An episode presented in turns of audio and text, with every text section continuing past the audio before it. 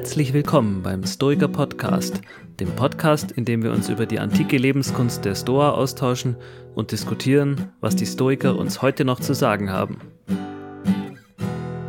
Heute in Folge 8 befassen wir uns mit dem nächsten Pfeiler der stoischen Philosophie, der Logik und der dazugehörigen Tugend der Weisheit. Ja, herzlich willkommen zum Stoiker Podcast Folge 8. Heute betrachten wir das Thema Logik und Weisheit. Vielleicht nochmal, dass wir das Ganze im Gesamtkontext einordnen. Wir schauen jetzt zunächst mal oder haben auch schon die Tugenden angeguckt, die einzelnen. Wir haben schon Mut und Selbstbeherrschung angeschaut, wir haben schon Gerechtigkeit angeschaut und heute betrachten wir das Thema Logik und Weisheit. Nochmal kurz zur Wiederholung. Was war ein mutiger und selbstbeherrschter Mensch? Ja, es ist ein Mensch, der im Einklang mit der Natur lebt, der akzeptiert, was er nicht ändern kann und das im Idealfall nicht nur akzeptiert, sondern sogar liebt oder willkommen heißt. Das war dieser Amor Fati-Gedanke.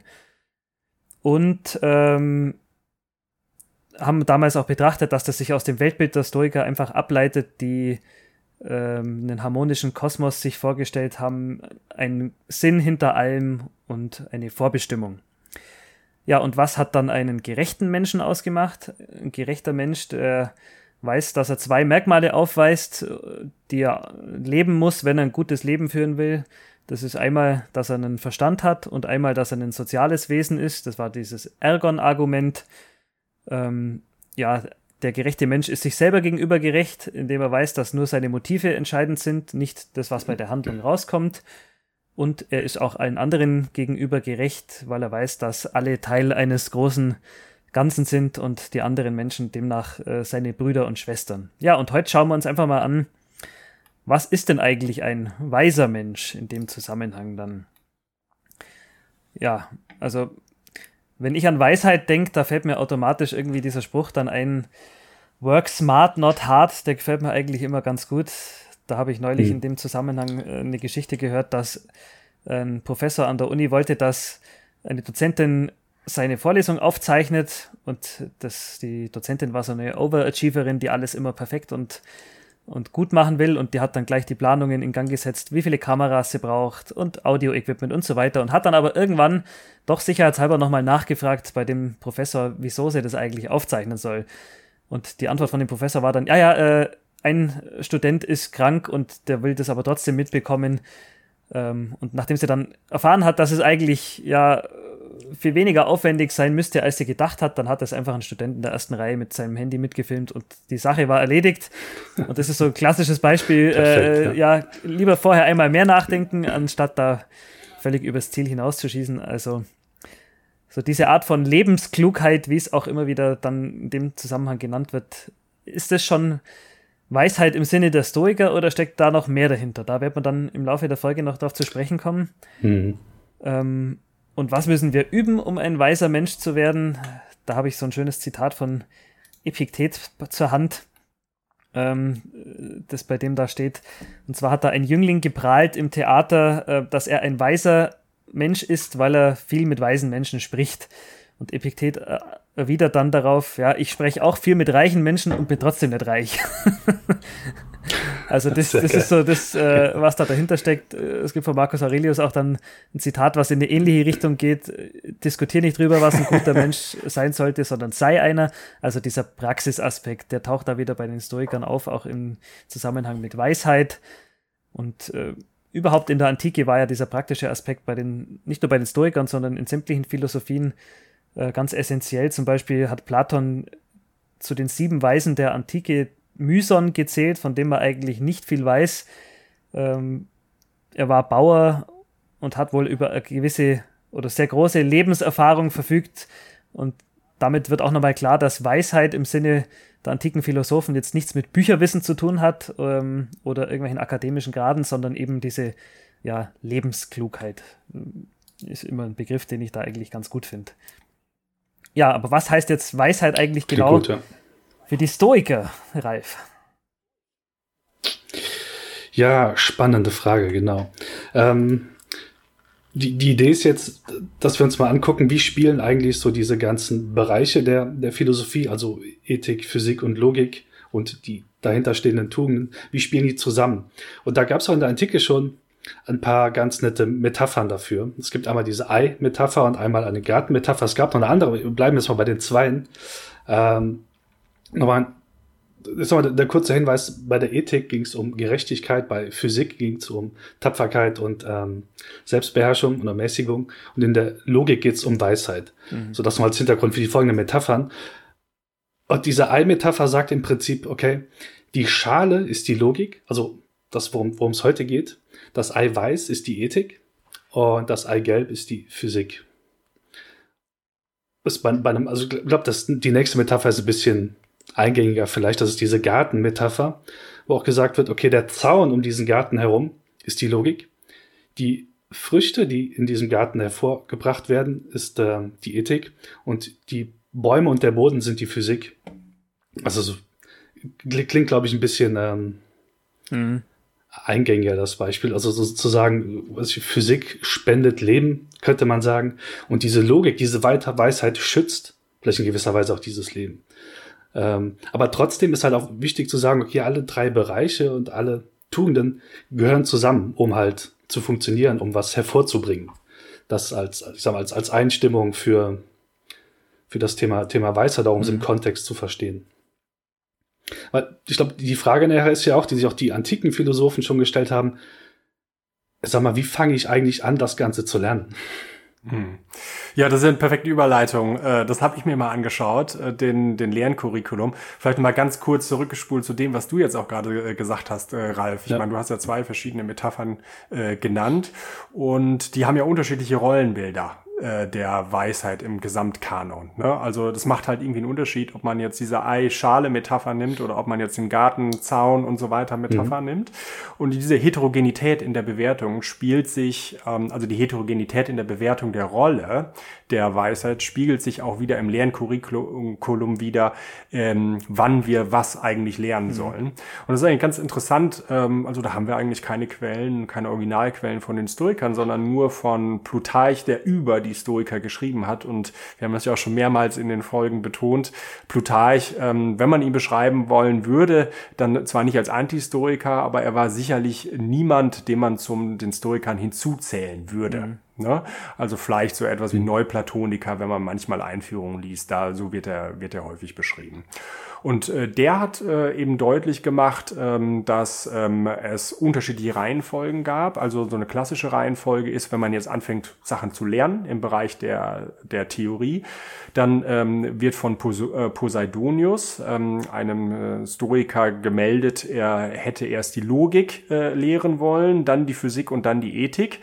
Ja, und äh, dann von einem anderen, den wir auch schon mehrmals diskutiert hatten oder zumindest angedeutet haben, dass es den gibt, nämlich Chrysippus, einen sehr bekannten äh, Lehrer der Stoiker, der meinte, nee, äh, so in dieser Reihenfolge können wir die, äh, den theoretischen Teil nicht lernen. Wir müssen halt alles zusammen lernen.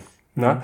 Mhm. Ähm, und das bezieht sich jetzt eher auf den theoretischen Teil und da sieht man, glaube ich, sehr gut das, was vielleicht heute auch noch gilt. Ne? Also wenn man zwei Bildungstheoretiker hat, kriegt man halt drei mhm. Meinungen, mhm. äh, was man wann irgendwie lernen soll. Und über die Inhalte müssen wir jetzt ja noch gar nicht reden, ne? was genau gelernt wird, sondern mhm. erstmal nur über die Chronologie. Interessanterweise, das fand ich wirklich auch ein, ähm, ein interessantes Faktum, nämlich, dass wenn wir uns die Praxis anschauen, also ich habe jetzt gerade über die Theorie geredet, wann wir was lernen sollen.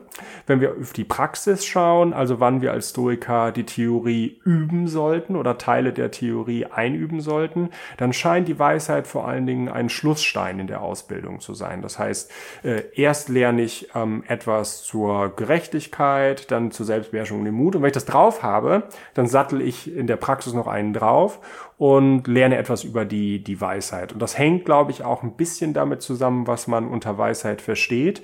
Das hat nämlich auch etwas mit ähm, einer formalen Fähigkeit zu tun zum Selbstmonitoring. Das heißt, man kann Mhm. Natürlich erstmal Weisheit, man kann erstmal Gerechtigkeit und Mut und Selbstbeherrschung lernen. Äh, um das aber in vollem Umfang realisieren zu können, muss ich auch so etwas wie Selbsterkenntnis äh, haben. Und das leitet jetzt schon mal über zu dem Teil, was die Historiker dann unter Weisheit eigentlich verstanden haben. Ne?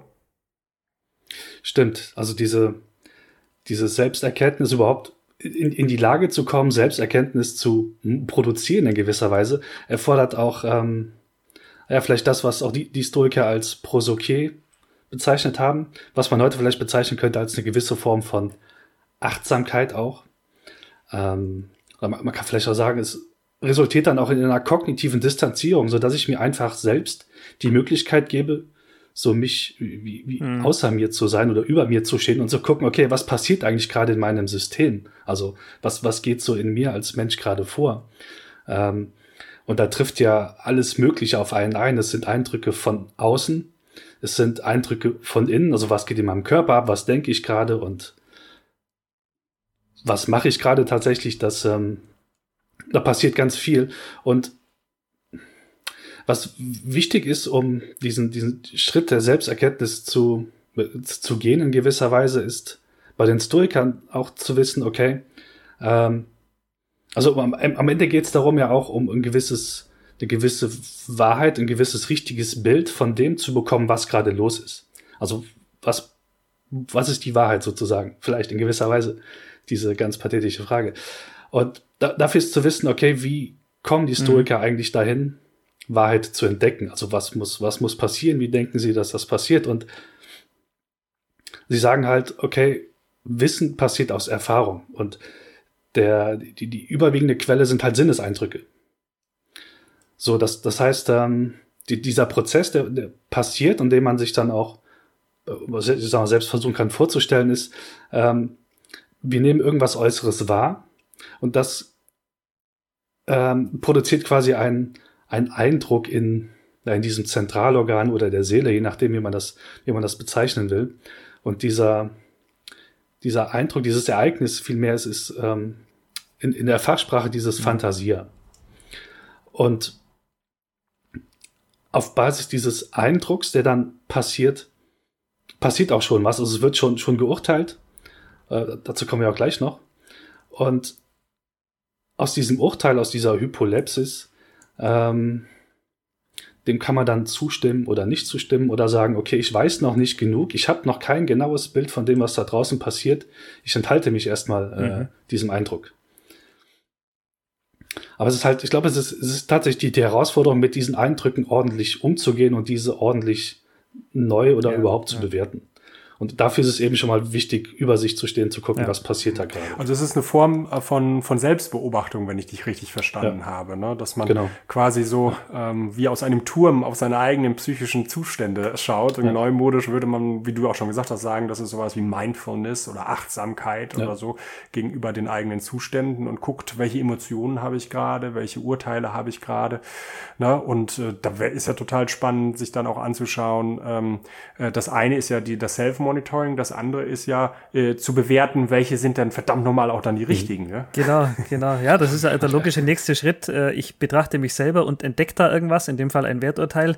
Und dann frage ich mich natürlich gleich automatisch, ja, stimmt es denn oder nicht, dieses Werturteil? Und äh, Ralf hat das schön gesagt, also diese, diese Werturteile, die treten ja also ganz automatisch kommen die einem da in den Sinn, ohne dass man groß äh, drüber nachdenkt. In den allermeisten Fällen, zum Beispiel, wenn man am Bahnhof steht und dazu kommt später, als man das gern hätte, dann ist es automatisch ein, ah, dazu kommt schon wieder zu spät, verdammter Mist, äh, also so ein Blödsinn und sowas. Und die, das ist sofort wieder ein, ein, ein schlechtes Werturteil, das man da dann drüber fällt. Und da kann man dann in dem Moment, wo man eben diese Prosoche, also diese Achtsamkeit hat, schon auch feststellen, ah, jetzt, Moment, da war ein Werturteil, jetzt überprüfe ich doch mal, ob das wirklich schlecht ist.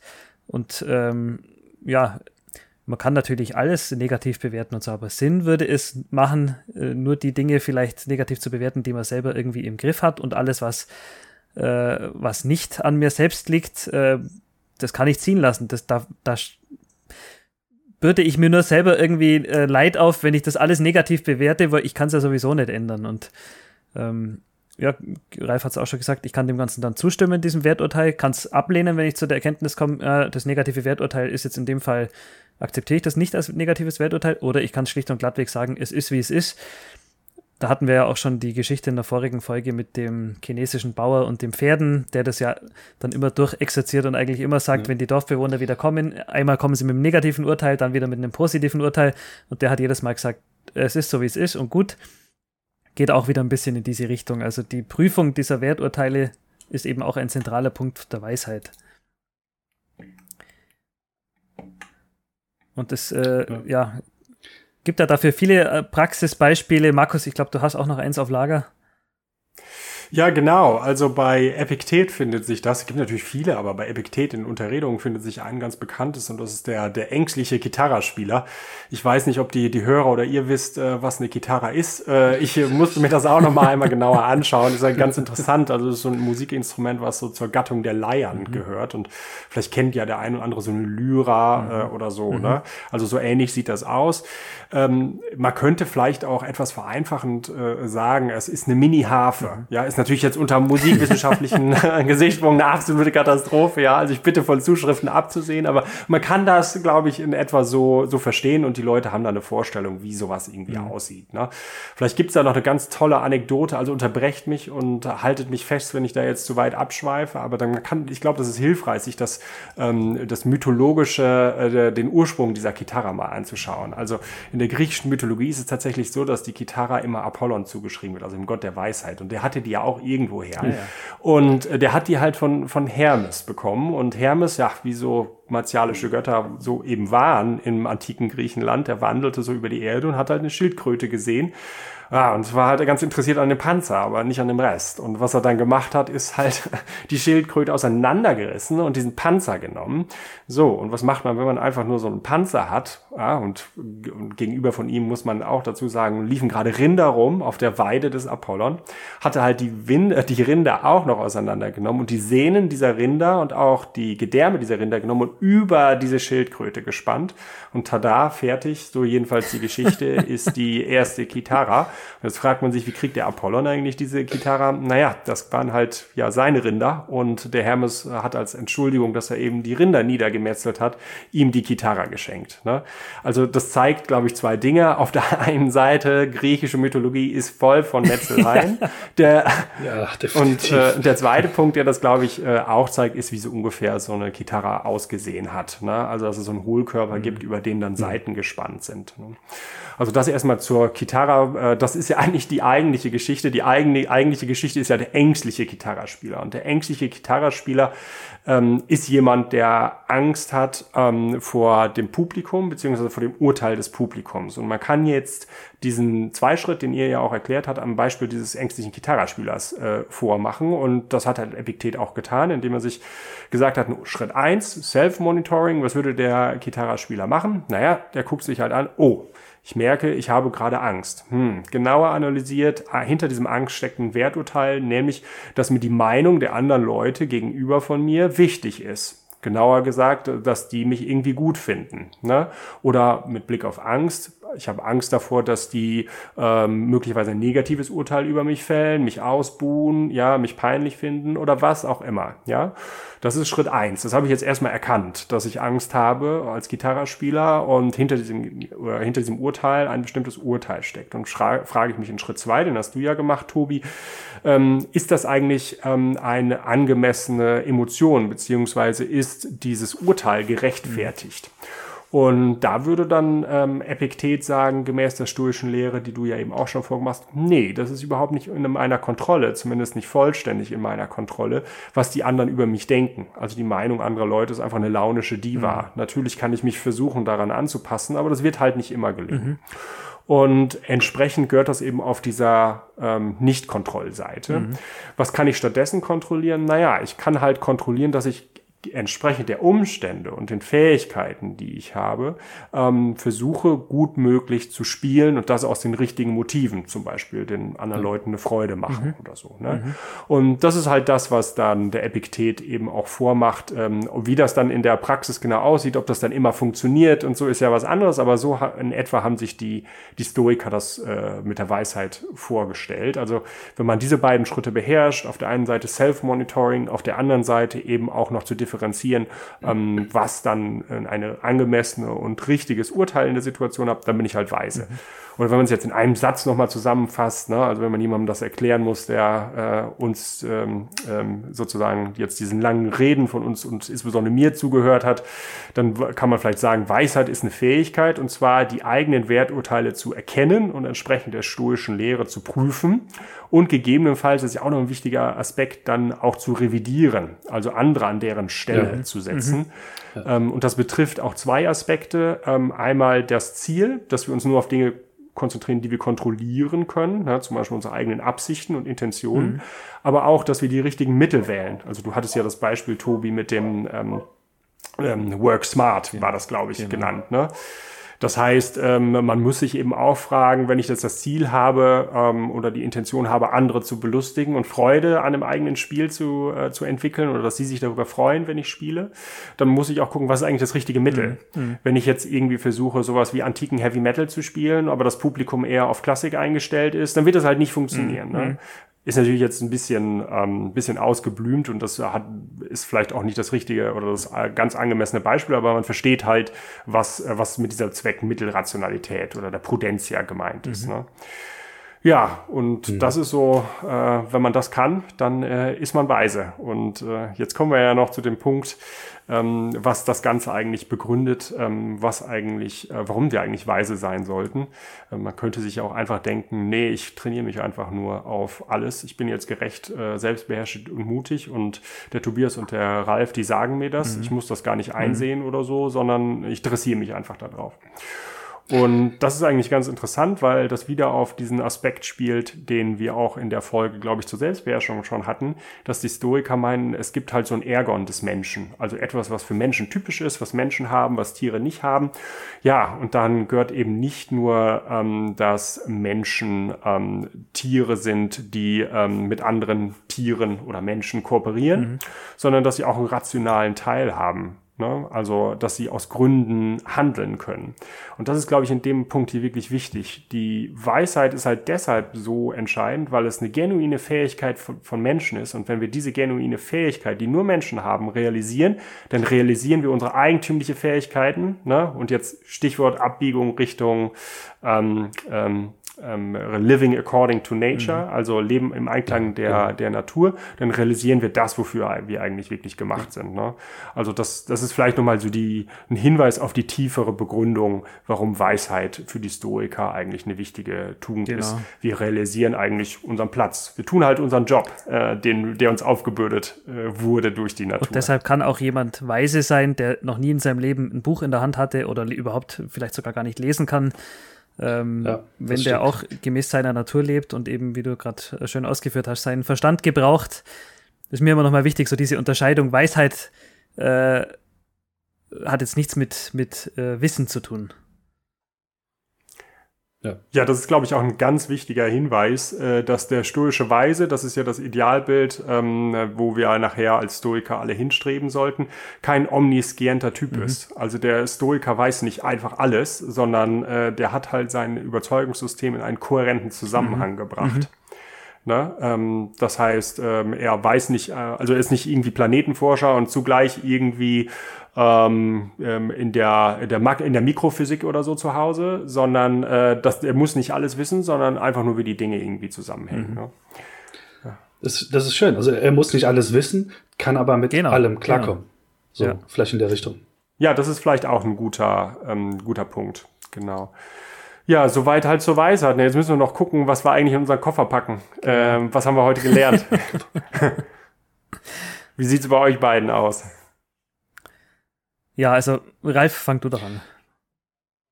Fange ich an, okay. Was mir ähm, also auch, auch persönlich dieser Aspekt mit diesem Prosoké ähm, im, im Hier und Jetzt sein ist, ähm, ich sag mal, ich, ich finde es immer eine, sehr, sehr wichtige Fähigkeit, dieses, das, das zu kultivieren, um eben auch ähm, ja, gut in der Welt zu agieren. Also allein auf mein, was ich, wenn du andauernd in Gedanken bist und dich einfach auch nicht auf, auf das fokussierst, was gerade jetzt wichtig ist, was auch immer ansteht, sondern irgendwie abschweifst oder auch allein in den Konsequenzen lebst, wie dieser Gitarra-Spieler, der deswegen vergeigt, gewisserweise, weil er eben an die Konsequenzen denkt und nicht irgendwie in dem aufgeht, was er tut, wobei das knapp unstoisch ist, was ich gerade gesagt habe mit dem Aufgehen, im Tun, aber zumindest nicht im Hier und Jetzt ist, ähm, finde ich das schon eine, eine spannende Fähigkeit auch weiter zu kultivieren. Und vielleicht an, an der Stelle noch kurz den Einwurf, was ich eben noch ähm, nette Metapher zu diesem Prosoké, auch aus der Antike ist, ähm, wir haben das verglichen, wie, dass man beim Barfußgehen halt aufpasst, dass man sich irgendwie nicht das Bein bricht oder ein Glasscherben tritt. Und genauso wichtig ist es auch eben sein, den, den besten Teil seines Ichs, also dieses Hegemonikon, wie die Historiker sagen, auch nicht ähm, zu verletzen in gewisser Weise, mhm. das nochmal die, auf die, die Bedeutung für diese Achtsamkeit zu entwickeln. Ja, das finde ich nochmal einen ganz interessanten Aspekt, den du äh, am Anfang mit aufgebracht hast. Äh, da hast du so in deinem Nebensatz gesagt, ja, der Stoiker, äh, der kann ja nichts mit anfangen, wenn man so in seinen Tätigkeiten aufgeht. Ne? Wahrscheinlich hattest du so, so ein bisschen diese Idee der, der Flow States ne? Äh, genau. im Blick. Ja. Und Flow States sind ja irgendwie so darin definiert, dass man Zeit und Raum vergisst und so. Mhm. Und das ist wirklich, ja. wirklich wichtig äh, und interessant, dass Stoiker, glaube ich, mit sowas äh, nicht so viel anfangen können. Mhm zumindest dann, wenn Flow States bedeuten, dass man selber keinen Zugriff mehr auf seine eigenen Motive ja, hat. Ja. Ne? Also, dass man sozusagen im Flow einfach die Dinge macht und gar nicht registriert, dass man die Dinge macht und gar nicht prüft, ob die richtig oder falsch sind und so. Ne? Ähm, da würde halt der Stoiker sagen, ah, da fehlt halt die Weisheit. Ne? Mhm. Mhm. Ich, ich finde es total spannend. Also ich sammle immer wieder ähm, Pro und Contra, was oder was, was die Qualitäten, die beide eben ausmachen, wenn ich dieses eudaimonische Glück vergleiche mit Flow wo eine Zeit lang hätte ich gleichgesetzt, aber es fehlt tatsächlich, wie du sagst, dieser, dieser bewusste, dieser Weisheitsaspekt mhm. da drin. Das, ja. Aber es klingt beides nach einem voll aufgehen in dem, was mhm. ist. Vielleicht ja, das ist, das ist vielleicht ja auch nochmal ein besonderes Merkmal von, von Weisheit. Das habe ich mir ja tatsächlich noch gedacht, was ich mir in meinen Koffer packe, nämlich, dass Weisheit eben eine besondere Art der Tugend, äh, Tugend ist. Also natürlich haben wir vier Kardinaltugenden, aber es gibt halt manche Kardinaltugenden wie die, Wei wie die Weisheit, die sind halt kardinaler als andere. Ne? Ähm, und äh, also was ich damit meine, ist, dass die Weisheit so eine Art Primus inter pares äh, mhm. ist, ne? Erster untergleichen. Natürlich ist es eine Kardinaltugend, aber sie ist eben auch die Voraussetzung für die anderen Tugenden. Ne? Also die Stoiker meinen, glaube ich, und das ist eine, zu Recht eine, eine Zuschreibung, die man, glaube ich, zu den Stoikern machen kann, dass ich nur gerecht, selbstbeherrscht und mutig sein kann, wenn ich zuvor auch weise mhm. ähm, bin. Mhm. Ne? Also ich muss tatsächlich eben auch wissen, was meine eigenen Motive sind und eigentlich eine Form von Selbstbeobachtung haben, bevor ich überhaupt das Motiv für Weisheit, äh, für, für Gerechtigkeit, Selbstbeherrschung und Mut ausbilden kann. Insofern ist halt, äh, kann man vielleicht sagen, die Weisheit sowas äh, wie eine formale Fähigkeit, die ähm, die, die, die selber die Voraussetzung oder den Nährboden bildet, ne? Also Stichwort Metaphern, die hast du eben ja schon genannt, die den Nährboden bildet für die, für die anderen. Ja, also sehe ich genauso, dass die Weisheit da irgendwie eine gewisse Sonderstellung auch hat. Da wird ja auch immer wieder drüber diskutiert, aber ich sehe das auch so, dass Weisheit eigentlich bedeutet ja, zu wissen, was in einem bestimmten Moment zu denken und zu tun ist und oder zu fühlen auch ist und äh, dieses, dieser Satz lässt sich ja dann spezifizieren für die einzelnen anderen Tugenden. Also Mut heißt dann zu wissen und zu, was, was zu denken und zu tun ist im Falle äh, von irgendeinem Schicksalsschlag oder sowas und Gerechtigkeit zu wissen, was zu denken und zu tun ist im Umgang mit anderen Menschen. Also diese, was allgemein in der Weisheit irgendwie noch verpackt ist, ist dann in den anderen Tugenden spezieller gefasst. So könnte man das auch sehen. Also ja, die hat da schon so eine gewisse Sonderstellung. Ja. Hm. ja, die besten Schön. Ideen kommen einem ja irgendwie äh, zum Schluss. Ich äh, wollte noch auf einen Aspekt, äh, wenn wir noch ein bisschen Zeit haben, äh, zu sprechen kommen. Und da hatte der Ralf nämlich irgendwas ganz Spannendes gesagt, fand ich, dass es eigentlich um den Prozess geht und nicht um die, die Konsequenzen. Und das ist ja, glaube ich, irgendwie ein Aspekt, den wir ganz häufig mhm. so im Mentaltraining ähm, auch betonen, ja. gerade wenn es irgendwie um äh, sportliche High Performance oder so geht, ne? dass man keine Angst haben soll vor den Konsequenzen.